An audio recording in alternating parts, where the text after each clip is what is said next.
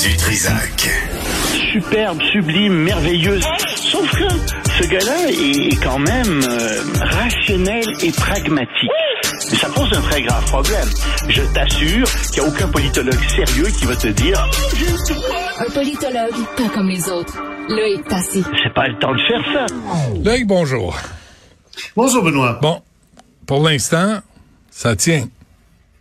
Ben oui, ça tient bien même. Je te rassure, c'est pas les cadavres que le Hamas a envoyés euh, à l'extérieur euh, de Gaza. Tant Il y a mieux. eu euh, d'abord des Thaïlandais qui sont sortis, une douzaine, euh, et puis on s'attend à ce que d'autres personnes sortent encore. Donc pour le moment, ça se passe bien. Mais évidemment, comme je te disais euh, hier, la question qui se pose, c'est combien de temps va durer cette trêve? Il y a beaucoup de gens qui voudraient que ça cesse. Euh, mais Netanyahou a dit non, non, non, c'est une courte pause. Oui, mais attention, il va y avoir des pressions très très fortes sur les sur les Israéliens, sur euh, de l'intérieur et de l'extérieur. met- mettez de la pression sur le ça- Hamas d'abord. Mettez de la pression sur le Hamas. Ces sacraments-là là, qui, ont, qui ont récolté des milliards de dollars, qui ont créé des tunnels, qui ont utilisé les hôpitaux puis des écoles.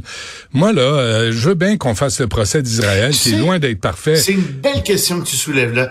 Qui finance le Hamas? Ouais. Le Qatar, entre autres. Ben oui. qui, et pourquoi est-ce qu'ils financent le Hamas? Pourquoi est-ce que on s'attaque pas à eux aussi qui financent cette organisation-là? Euh, Moi, je pense que c'est une question qui devrait être soulevée. Et tu sais quoi? T'es le premier, en tout cas, je l'ai lu nulle part. J'ai lu plein de choses là-dessus. Puis t'es le premier qui soulève ça, cette question-là. Hmm. Et en effet, euh, il y a un problème avec ces gens qui financent le Hamas. Il faudrait couper les sources de financement du Hamas. Et le Euh, Qatar qui ça, ben, Tu as remarqué, là, hey, tu le sais mieux que moi, là, le Qatar qui la joue des deux côtés, le Qatar Airways, Totalement. Qatar qui achète des clubs de football, qui avait, euh, qui était, je pense, il avait mis de l'argent aussi dans l'impact à l'époque, ici à Montréal, le Qatar qui abrite un des leaders du, les leaders du, du Hamas. Le Qatar, c'est un pays voyou, c'est un État voyou, c'est des guidounes qui jouent des deux côtés et qui appuient les terroristes. ils appuient les terroristes et c'est un État islamiste. Euh, c'est un État qui euh, euh, qui fait la promotion d'une idéologie totalitaire, politique et totalitaire. Faut pas oublier ça non plus. Euh, Mm. Puis je pense que tu vois le problème c'est qu'il a du pétrole. Le problème c'est qu'il est très riche. Alors on peut littéralement dire qu'il achète euh, les démocraties, qu'il achète euh, des euh, des compagnies comme Des ça. politiciens. Euh, alors, des politiciens, des gens d'affaires, Ah qui ouais. disent, oh, faut pas être trop méchant avec le Qatar. Vous savez, il nous achète beaucoup de choses. Oui, mais il fait un tort considérable et en fait, il nous coûte très cher, le Qatar, quand on regarde les coûts de cette guerre avec euh, le Hamas. Ouais. Euh, question pour toi, Loïc. Euh, Tu sais, tu parlais des quoi 24 otages euh, qui ont été libérés.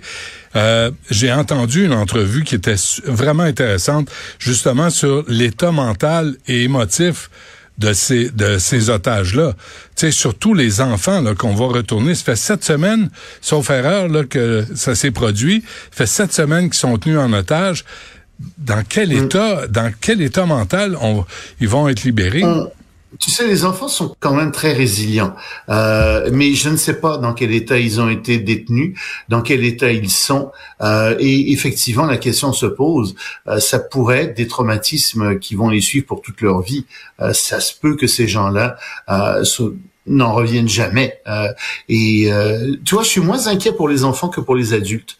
Je pense que les femmes, ben, tu sais, est-ce que les femmes ont été violées? Ouais, c'est ça. euh, Est-ce que euh, elles ont été brutalisées? Euh, C'est ça, ça, ça me fait vraiment peur. Euh, tu sais, euh, j'ose, j'ose rien espérer du Hamas. euh, en fait, tu sais, euh, ils sont vivants, c'est déjà beaucoup. Puis euh, les pauvres, je les plains vraiment. Euh, tu, veux, tu veux revenir sur la question euh, de l'extrême droite? C'est toi qui m'as demandé ça. Ouais. C'est toi qui m'as demandé ça, qui m'a dit comment est-ce qu'on fait la différence entre euh, la droite, l'extrême droite, puis qu'est-ce que c'est que ces accusations d'extrême droite? Puis là, euh, tu sais, tu m'as vraiment obligé à aller chercher là-dedans dans les dictionnaires, etc. Ça vient pas de moi là, ce que je vais te dire là. Mhm. Euh, puis c'est vraiment une question très très complexe. On peut faire des thèses de doctorat là-dessus, mais je vais essayer de l'expliquer assez simplement, d'accord? D'abord, il y a ce qu'on appelle l'extrême droite parlementaire. Ça, c'est une chose. Puis il y a l'autre extrême droite, qui est l'extrême droite qui se, rapproche, qui se rapproche du fascisme. Alors, c'est c'est deux choses différentes. L'extrême droite parlementaire, ça réfère tout simplement ou la bonne vieille division entre la gauche et la droite. Tu es dans l'hémicycle français d'abord, à l'Assemblée nationale française. Ben, tu avais à gauche les gens qui voulaient que l'État intervienne le plus possible, euh, qui dans, dans la société, dans l'économie, etc. Et qui étaient en, très en faveur des droits collectifs, qui voulaient que les droits collectifs l'emportent sur les droits individuels. C'est encore comme ça. À droite, c'est l'inverse. Tu as des gens qui veulent une intervention minimale de l'État, euh, qui veulent que les droits individuels l'emportent le plus possible sur les droits collectifs. Par exemple, on pourrait dire, tu vois, pour les gens qui sont à l'extrême droite, que la régie des loyers devrait pas exister euh, au Québec. Euh, ces gens-là veulent que les propriétaires aient tous les droits.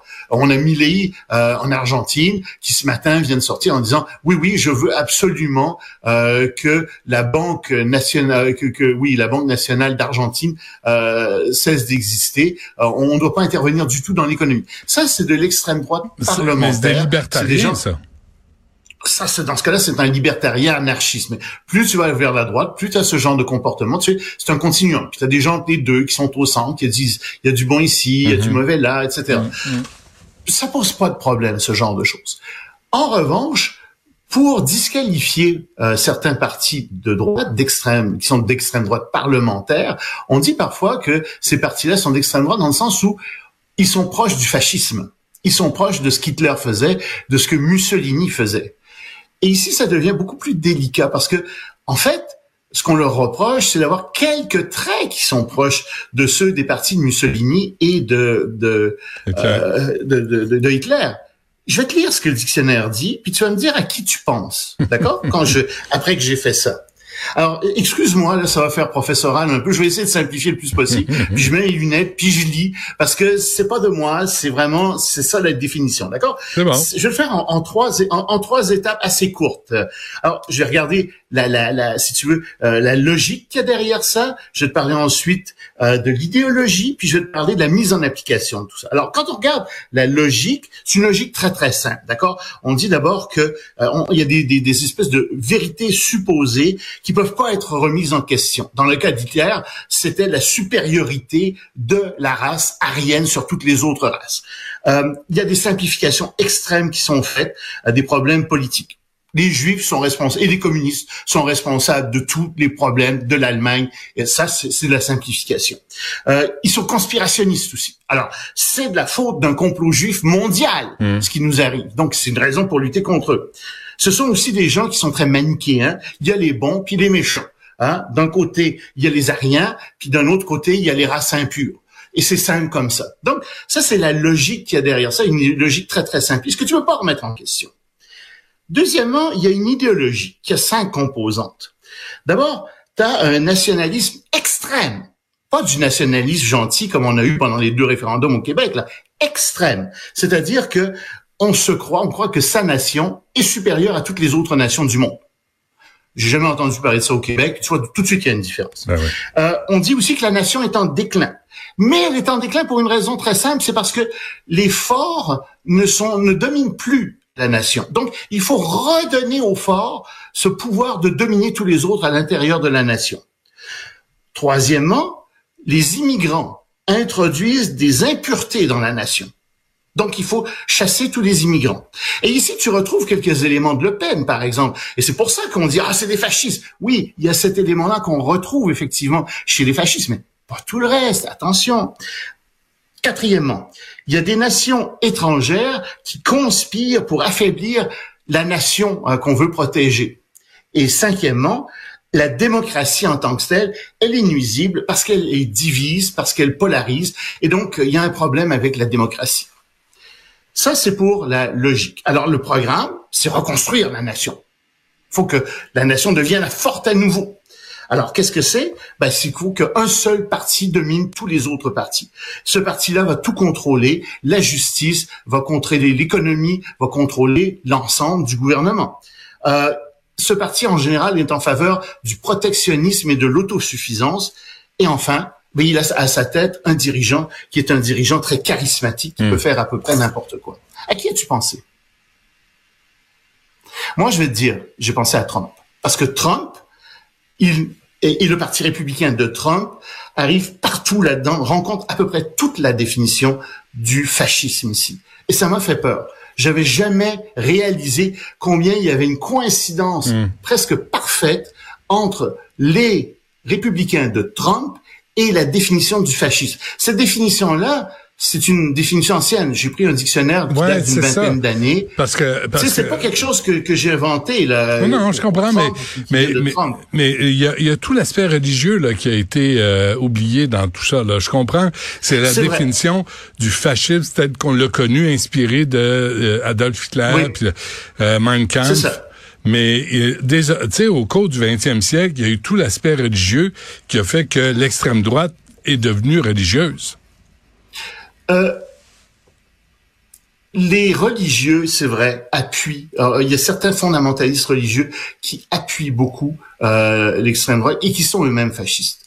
Euh, eux-mêmes pensent que, par exemple, leur religion, leur interprétation de la religion ne domine pas suffisamment la société. Et ici, tu vois, on, on, rencontre un des points fondamentaux. Ils veulent changer cette société. Il y a d'autres définitions. Hein. Ils veulent aussi créer un homme nouveau à, à travers tout ça. Et encore ici, on se rapproche de la définition idéale du fascisme. Mais faut faire bien attention avec ce genre de définition-là. C'est des, ce qu'on appelle en, sciences politiques, en, en sciences humaines, des idéotypes. C'est-à-dire qu'il n'y a aucun parti politique qui la rencontre à 100%. Mais il y en a qui tendent vers ça. Et plus on tend vers ça, plus on peut dire que oui, un parti est devenu un parti fasciste. Mais c'est pas parce que tu as un, deux ou trois éléments de cette définition-là que tu es fasciste. Non, mais toute la, le fascisme. plusieurs. Le fascisme religieux, excuse-moi, descend à liste de tous les critères. Alors, si tu prends ce qui se passe en Arabie Saoudite, si tu prends ce qui se passe euh, euh, en, si tu prends ce qui se passe en Iran, tu vois, ce sont des États qu'on appelle aussi totalitaires parce que ça mène à ça, ça mène à un contrôle total mm. euh, de la personne. Et oui, il y a, y a une coïncidence assez forte entre ces régimes totalitaires et euh, le fascisme aussi, bien sûr. Ils sont assez proches l'un de l'autre. Mais comme je t'ai dit, on peut écrire des thèses de doctorat. Je t'ai simplifié ça un petit oh peu euh, pour que ce soit plus accessible. Mais ça revient à ça, euh, ce que j'ai ce que j'ai dit là. Donc dire que des partis ici sont fascistes au Canada, non. Pour le moment, j'en vois aucun qui soit fasciste. Ou d'extrême droite, c'est ça d'extrême droite parlementaire, oui, mais pas d'extrême droite dans le sens fasciste du terme. Hmm. Ça, ce serait très, très exagéré. 15 secondes, euh, Loïc, parce qu'il faut l'annoncer, là, c'est le retour d'une espèce de COVID. Hein. Ben, il y a un gros problème en ce moment en Chine, du Nord en particulier, à Pékin, à Tianjin, enfin dans, dans les grandes villes du Nord. Les hôpitaux sont submergés par des cas de pneumonie, de grippe d'enfants mais vraiment submergé. Il y a des hôpitaux qui reçoivent 13 000 cas par jour. À Pékin, l'hôpital pour enfants, 7 000 cas par jour. Euh, ils ont là-bas des, des, des, des files d'attente de 13 heures. Ils trouvent ça épouvantable, 13 heures d'attente. Je leur demande, ils viennent ici, au ça va relativiser les choses. Oui. Mais bon, on se demande ce qui arrive là-bas. On se dit probablement que c'est parce que les mesures de la COVID-19 ont été levées. On a vu ça dans tous les autres pays, euh, ce genre de recrudescence de maladies respiratoires. Et les, les autorités chinoises disent non, non, il n'y a pas de nouveau virus. Mais est-ce qu'on les croit? Est-ce qu'on y croit? C'est ça le problème. On se laisse Est-ce qu'on y croit? Alors, on regarde. C'est la question, c'est la question du jour. Mm. Euh, on se reparle lundi. Merci, Loïc. À lundi, Benoît.